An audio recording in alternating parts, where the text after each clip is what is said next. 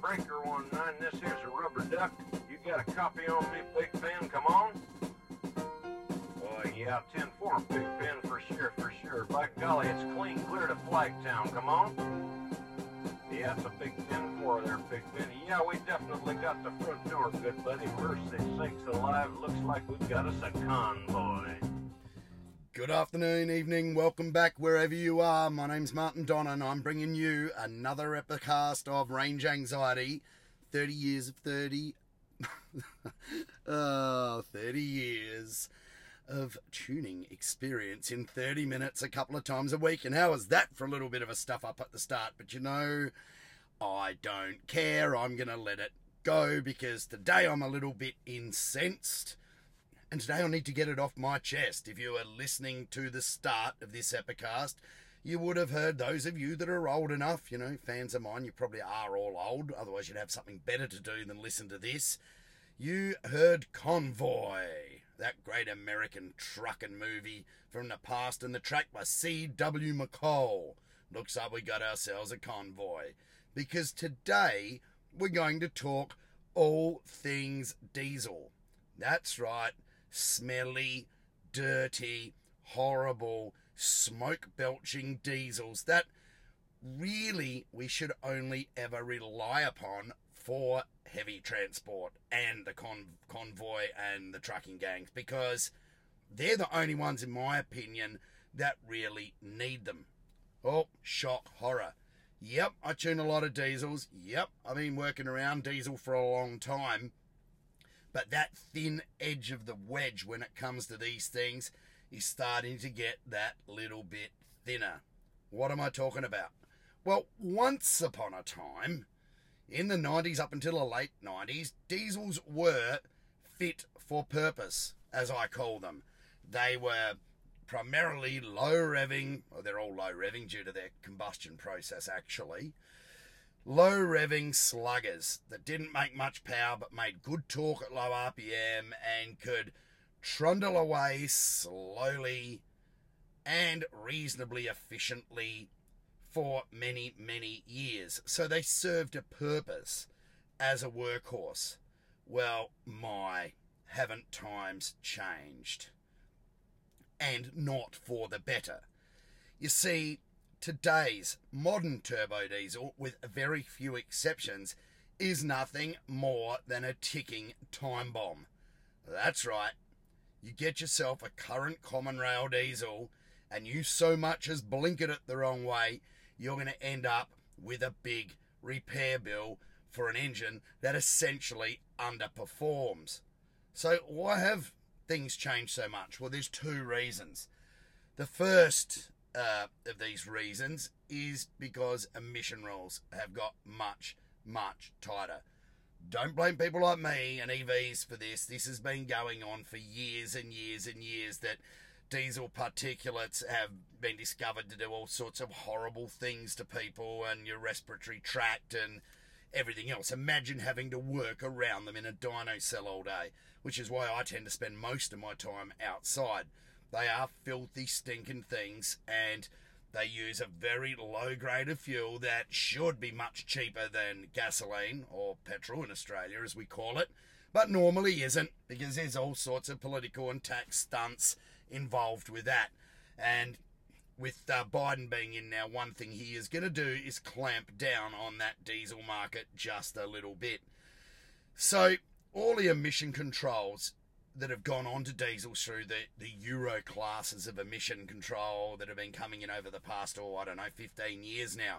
You know, Euro 1, 2, 3, 4, 5, 6, all mandating new standards and levels of exhaust emission that these vehicles cannot go beyond. What that has, has in effect done is strangled the modern common rail diesel engine to the point where they have to run super high injection pressures to try and make them more efficient.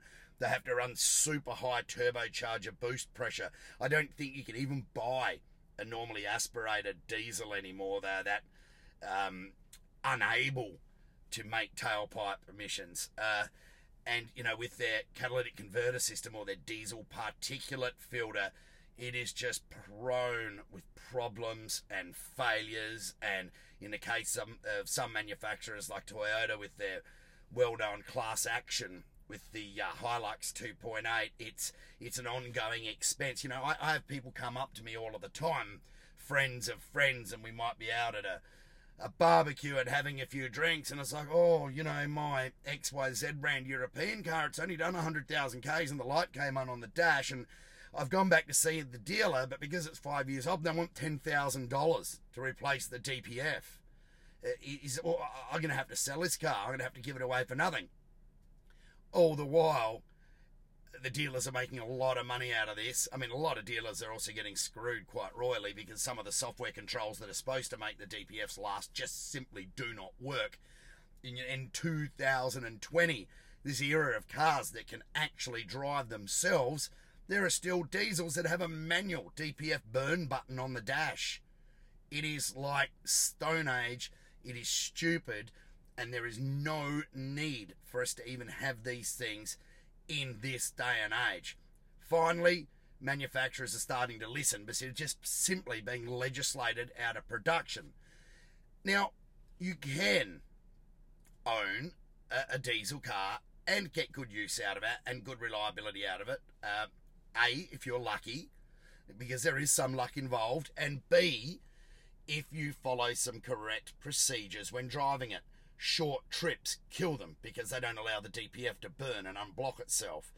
Um, also, they don't get to temperature and they tend to pollute the oil with fuel a lot more. And yeah, just I mean, it's not unusual to get your diesel back from a service and an oil change. You pull a dipstick and it's already jet black and stinks because they have that much bypass and that much dirty oil trapped in the system. They're horrible. But long drives, frequent servicing with the correct grade oil and general gentle treatment, we'll see a lot of them, particularly the Euro diesels, last a long and happy life.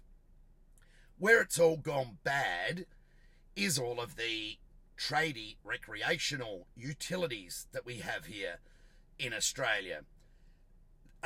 Some of them were unfortunately advertised as being unbreakable from the outset, which has empowered a whole new generation of younger people to take these things out every weekend and beat the absolute shit into them, bury them up to the roof lining in mud, hold them flat out for hours, generally disregard them, and then they get all confused and upset when the things crap themselves and fail mechanically, heavily and expensively. You got to remember, most of the tradie utes that we have in Australia, if not all of them, are either built into one of two places, either Thailand or China. That's right, you get a Ford Ranger, it's built in Thailand. You get a Nissan Navara, it's built in Thailand. I think some used to be Spanish. You buy your LDV or Great Wall, and they're straight out of China. None of these places reek of really high quality, bespoke automotive manufacturing, but both of those countries these days are doing a pretty good job. But it's a highly competitive segment where these vehicles are built out of the very cheapest components they can be to just get them through an overly long warranty period. All the warranty periods have been jacked out and and extended so that one vehicle has a better sales advantage in the showroom over another. Yeah, and and it, it is like I said earlier, it is a recipe for disaster. The things do not last, and I see them constantly failed airboxes full of mud and failed injectors, and it, it's not like a, a, a high pressure common rail diesel injector, a piezo style injector, is not like a normal vehicle fuel injector where it's $100. In a lot of cases, they're seven or $800 per unit and then have to be specially coded to the ECU. So there is nothing cheap about owning one of these things long term. The best advice I could probably give you is buy your tradie utes or your SUV utes, buy them brand new, keep them till the warranty's up. Maybe tickle them up with a little bit of a flash tune, which normally can give you really good results. But don't drive them too long and too hard without expecting to be up for a lot of money from time to time. And it's going to get to the point, or it's already getting there, where because of all these emission controls and this inherent overly highly strung nature of the engines, that they're becoming quite simply too expensive for the manufacturer to manufacture a cell and make money out of without cutting more and more corners. It's it's not unusual I will get like a two or three year old, you know, single or twin turbo common rail diesel ute in the thing's been um, lifted by four or five, three or four inches. Got a full lift kit in it. It's got much bigger wheels on it. It's weighed down with maybe one or one and a half tons worth of tools, toolboxes, and equipment in the back of it. So the thing is basically struggling and overloaded to start with, and then they go and hook up like a two ton caravan or camper trailer behind it. And once they've done that, and the thing is well overweight for a tiny little four cylinder engine, they then go and hold the thing flat out up hills for minutes and minutes on end. Oh, why did it go into limp mode? Why did it overheat? Why did it shut down on, on me? Why did it blow up? Well, all of these things happen because you're using the vehicle outside of actual application. Don't worry about what the manufacturer recommends. They've set these things up, like I said, just to get through the warranty period, made as cheaply and as nastily as it can be, and you will struggle pulling anything with them, really. You, you, you know, some of them do a better job than others, and but I'm not going to sit here and play favourites. One thing I will say is that I will mention one of my favourites, but you can't buy it anymore, was the Holden Colorado. That 2.8 Duramax diesel engine was a good slugger, and you could belt some power into it. And in my experience with them, they actually seemed quite reliable, quite a formidable thing, actually, for their size. But once you start getting down to the two litre sort of range in, in a, you know, 18, 1900 kilogram car plus body, plus all of your stuff, you're, you're pulling around two and a half thousand kilos with it, you know, 5,000 pounds. Yeah, nah, there are better options out there. Some of the big four wheel drives. There is one in particular um, that I will mention that is a very popular four wheel drive in Australia. I'm not going to mention the brand because this is part of an ongoing uh, legal dispute. But because in Australia they didn't put an AdBlue system on them for emission control, they just used a straight DPF setup. And they did it pretty badly, and they substituted an inferior batch of fuel injectors in them. These kings of the road are constantly failing fuel injectors and lined up around the country for replacements. There's even a technical service bulletin out about it via the manufacturer. Yet, if you go in there, oh, you've got a catch can on this, or oh, you're flashed to tune into it, you've got no warranty. That's what caused the problem. All the while they know, they know that they've installed faulty components in the vehicle from the factory. So, where does it all end? Well, it all ends in about two or three years when diesel will be fully phased out in this country. I think in places like California, it may even be sooner. Uh, I don't know about some of the redneck belt with the. I mean, the big diesels like the American trucks, they have their place. They're designed to pull a lot of weight. They're not a toy. They're not a kid's toy.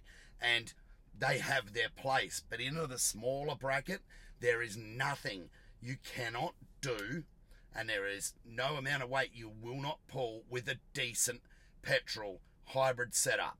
With the cost of fuel right now, in Australia at least, gasoline being much cheaper than diesel anyway, the offset uh, in the cost of ownership and running is not that great. And, and the offset with the petrol gasoline engine being far more reliable in the long run just makes way, way more sense. That's why the big Nissan Y62 Patrol in Australia has been quite popular because it's a big, nasty V8. It's a big high tech V8 actually, and yeah, it is quite thirsty, but it doesn't suffer a lot of the stupid problems that sideline a lot of these supposedly unbreakable diesels.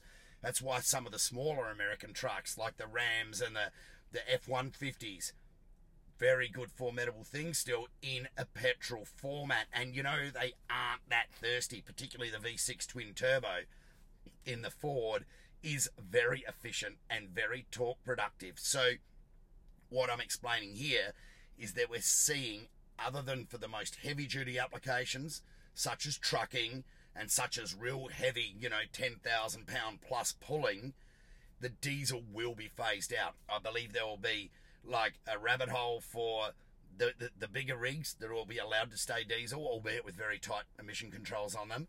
But our normal stuff will go petrol and it will go petrol hybrid and it will actually mark here's, here's, my bet mark my words i'm going to go on record as saying this but the petrol hybrid gear is going to be a lot better it's going to last longer go better be far less smelly and get a lot better mileage than the diesel antiquated common rail stuff that is getting tossed in the bin that's right you heard it here first you know it's it's nothing unusual to see people just about in tears that the new LC300 Land Cruiser is no longer going to be a four and a half litre twin turbo diesel. Well, I say good riddance to it. It's done a good job over the years, but there are much better technologies out there now. Much, much better technologies. And I believe Toyota, even though I do not agree with the way they do their hybrid vehicles, I don't believe in hybrids at all. I think they're a waste of time. But I still think the LC300, if it has like a twin turbo petrol V6 with hybrid boost, will tow as much and probably tow easier and get better efficiency and be an all round better package than the common rail diesel that is getting thrown in the bin for it. That's right, I've just said it. There hybrid utes. I believe there's a hybrid Triton uh, or SUV coming. I'm pretty sure that'll be a good thing. Mitsubishi tend to dabble a bit with hybrid technology. Now, I don't think they've got much of a handle on the full electric stuff. But where is it going to end up? Where is the whole wash up of the diesel thing going to happen? Well, we've already had a sneak preview, uh, preview with a lot of the vaporware that's being released out there at the moment, released for release in about five years' time um, such as the Rivian pickup, the GM's electric Hummer, and of course the crowd favourite, the Tesla Cybertruck, which will no doubt be the very pinnacle of these devices, at least initially. Yes, it is going to be built. Yes, you can get on the internet right now and have a look at the factory that's building the Cybertruck being built itself. It normally takes Tesla about 12 months to build a factory and well into what they call Giga Austin in Texas. So the big man himself, Elon, has already said deliveries, limited deliveries, will be starting in 21 about this time. So he's talking limited deliveries in 12 months for a car that the factory's not even built yet the reason you shouldn't fall uh, on the ground laughing and roll around going, this guy must be smoking too much weed, is because he did exactly the same thing with Giga China. And from turning Earth to having the first car kicked out the door was done in that 12 month period. So, this is what they're talking with Austin, Texas, with the Cybertruck plant. It's happening. It's definitely happening. The company has staked its entire credibility on this, and there'll be nothing left of them if Musk doesn't turn out this Cybertruck. But then the comparisons are going to start coming thick and fast. Oh, I can't drive it more than 20 minutes without it needing a recharge. Bullshit. Oh, it doesn't have the torque of my big turbo diesel truck. Bullshit. It's going to eclipse what we know about high capacity towing and high capacity trucks. It's not only going to eclipse that, it's actually going to blow that out of the water and it's going to do it with massive range using the new tabless battery technology and in just as Forrest Gump would say just like that the big diesel trucks will be dinosaurs that should be collected only and used in very limited applications. Cybertruck will redefine this, and then you watch all the other manufacturers sprinting for the door, trying to get their vaporware out on time. Yes, you heard me, vaporware. None of these other things exist yet, and neither does Cybertruck in production, guys. However, you can go into the Petersen Museum and see one in Los Angeles, and you can sometimes, if you're lucky enough, watch Elon rocking up the dinner in, in Beverly Hills in one, and we've all see, seen uh, Jay Leno drive one the things, I don't know how many, allegedly only one, but I can guarantee you by now to be more than one, these things do exist. So that is our window to the future. and it is a future that's coming within 12 months. Not everyone will be able to afford one of these big monsters straight away. We don't even know if we're getting them in Australia. Luckily, I know someone that brings in US trucks into Australia, so I'll be getting one regardless. You can bet your bottom dollar on that. How I'm going to convert it? Well, that remains to be seen because we're right hand drive in Australia, so we may have to do something to move the steering wheel across the other side, but it's very, very easy to do in an electric car because there's none of the conventional bullshit that's involved with converting a petrol or diesel. So, in the meantime, if you must own a diesel, know that eventually it's going it's not it's not going to be like a petrol performance car that's going to skyrocket in value when they cut them off these things, no one's going to want to know about them. So don't over invest in them. Don't spend too much money buying one of these things because unless you're going to use it and drive it into the ground in the next three or four years or intend never to sell it. And once they pull the pin on these things, the price of diesel is going to go through the roof. Sure, that's going to upset the trucking community, but maybe not too much because you and I will be the ones paying for it when we have our goods and our food dropped off and picked up, and we'll be paying for it it's just in general freight. So, while it might have short term pain for the trucking industry, the long term pain will be ours with the diesel game. Is it better than, you know, allowing companies to run amok with their diesels like Volkswagen allegedly did with the Dieselgate scam or crisis? Well, I'm going to get on to Dieselgate in a later episode because I do know a little bit about it and I have a, had a look through some of the software involved and it is quite interesting. But essentially, Volkswagen didn't break the law as such. They interpreted the rules in a different way, which then was interpreted in a court of law as breaking the law. That's probably the nicest way of putting it. They passed the emissions test. They just show well, they just chose to allow the car to identify when it was undergoing an emissions test. So it said its emissions correct for the test. No one said you couldn't do that. But as soon as you're out on the road, ran in a better state for the actual engine and its longevity. Uh, so you know, people people are rushing to get their Dieselgate cars the software so that they comply, and you know, I must. Oh, my Volkswagen's going to be worth nothing. Well, no, actually, the cool ones are the ones that have the Dieselgate software in them. I did, however, I did undertake a dyno test for a client on a Golf diesel that was part of the Dieselgate scam, and he was very skeptical that when he went back for his software downgrade, it was going to rob the car of a heap of power. So we dyno tested the car first. He went back in for his Dieselgate software fix, and we dyno tested the car afterwards, and the power was within half a horsepower. There was there was no real downgrade, but I'm sure there were some other things that have gone on there too that that wouldn't be as good for the overall reliability of the vehicle. And that's something you've got to keep in mind if, if you're a long term owner.